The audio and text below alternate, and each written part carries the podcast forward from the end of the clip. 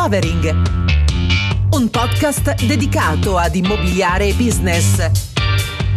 Puoi ascoltarlo o avere maggiori informazioni su www.micheleschirru.it slash discovering.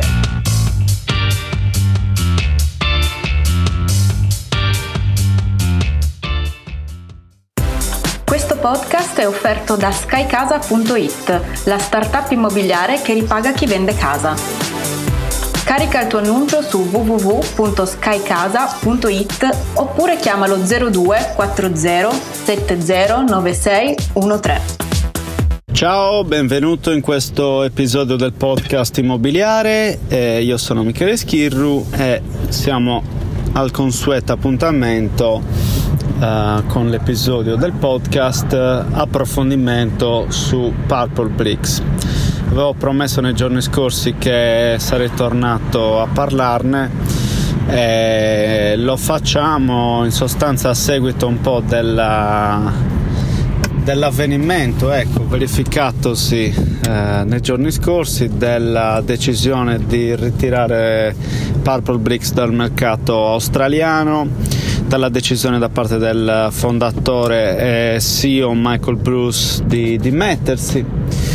Ehm, cosa è cambiato, cosa è successo come si è sviluppata la situazione. Semplicemente le azioni si sono stabilizzate, sono tornate al valore che avevano praticamente intorno al 2015 eh, è successo che il uh, director uh, dei lettings, quindi il, uh, come lo possiamo chiamare, l'amministratore, il direttore commerciale relativo all'aspetto affitti eh, si è dimesso e così anche un'altra testa alta diciamo del business eh, ufficialmente hanno dichiarato di essersi dimessi per seguire la loro strada dopo che comunque avevano servito il brand per diversi anni.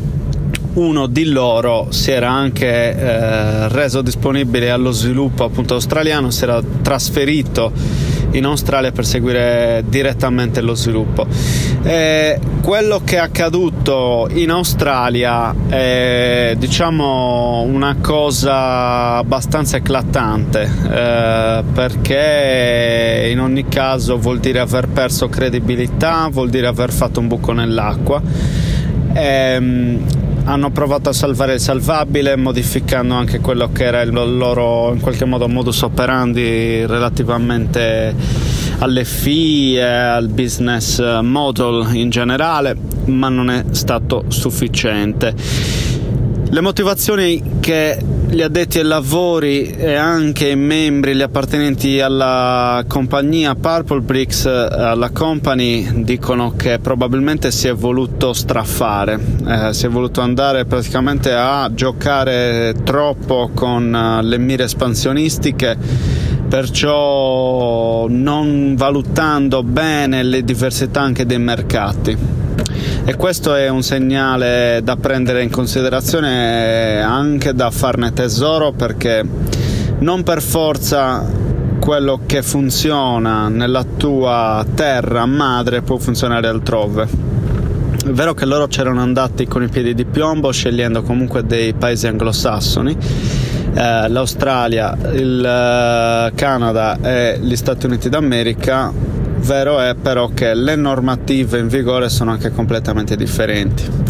Non erano modelli comunque così replicabili facilmente e il fatto di aver aperto in quattro nazioni nell'arco di 4-5 anni ha giocato un ruolo forte. Detto questo, non è che Purple Bricks ha chiuso i battenti e finisce così, eh, anzi, eh, la situazione è molto rosea in ogni caso per quanto riguarda il Regno Unito, e rosea per quanto riguarda il Canada e così così per gli Stati Uniti, tant'è che hanno dichiarato di eh, voler uh, diminuire gli investimenti sul marketing, eh, però sta di fatto che intanto continuano ad esserci e, e a fare business, almeno per il momento.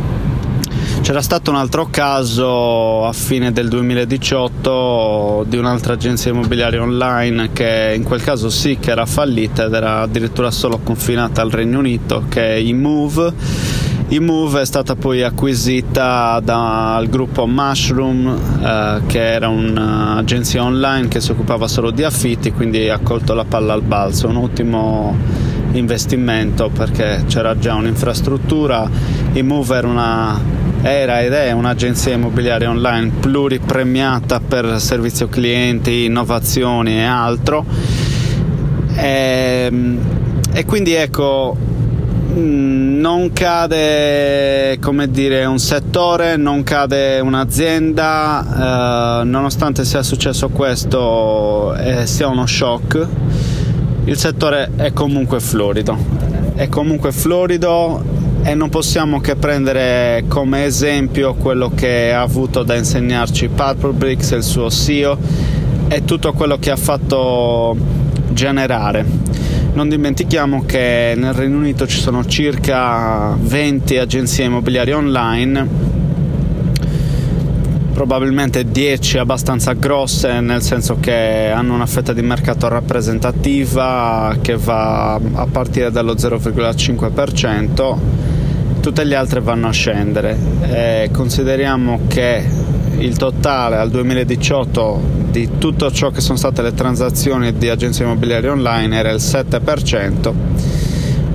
È un bel giro d'affari, è un bel giro d'affari, è vero anche che rapportato poi al nostro sistema provvigionale lì si guadagna meno, detto francamente, perché se l'agenzia standard sul territorio lavora con l'1, l'1,5 se va bene più IVA e la prende solo dal venditore questa provvigione, le agenzie online vanno a fare una tariffa flat, una tariffa fissa di mediamente 1000 sterline, 2000 a Londra.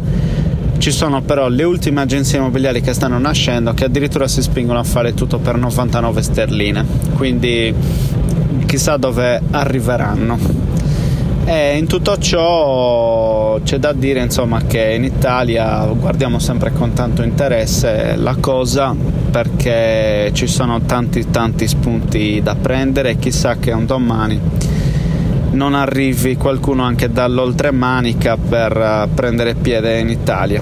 O magari saremo noi stessi italiani diciamo così senza l'ausilio di, di nessuno che avendo preso a modello il meglio di, dell'Inghilterra o di altri stati, Home Day, eh, Zillow o altri casi spagnoli barra francesi, riusciamo a fare qualcosa di grande.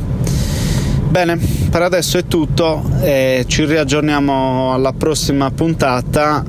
Abbiamo una serie di eh, interviste che sono programmate continua a seguire il podcast per, eh, per averne insomma conto e mm, alla prossima ciao questo podcast è offerto da skycasa.it, la startup immobiliare che ripaga chi vende casa.